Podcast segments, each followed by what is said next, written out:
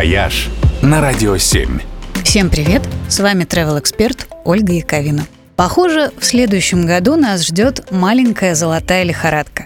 Правительство собирается разрешить индивидуальную добычу золота. Сначала только на Дальнем Востоке, а через три года по всей стране. Добывать золото можно будет при помощи малых технических средств – то есть вот прямо как у Джека Лондона. Кирка, тачка, лоток старателя и вот это все. Вряд ли, конечно, это сделает кого-нибудь миллионером, но на прикольные туристические программы точно можно рассчитывать.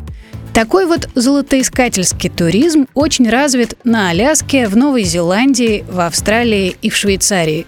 Туры пользуются огромной популярностью, ведь все найденные в процессе золотые самородки и песок можно забрать себе – Крупных находок у туристов, конечно, не бывает, но это как раз тот случай, когда мелочь, а приятно.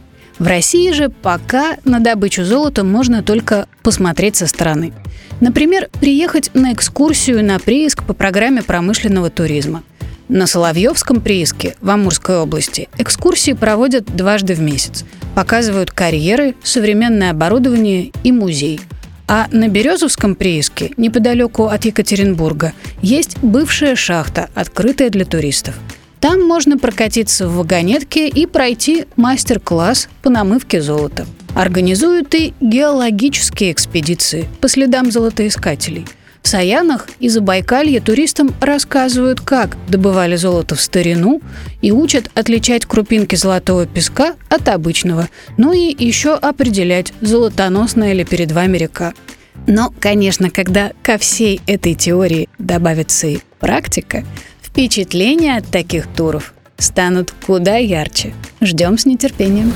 «Вояж» только на «Радио 7».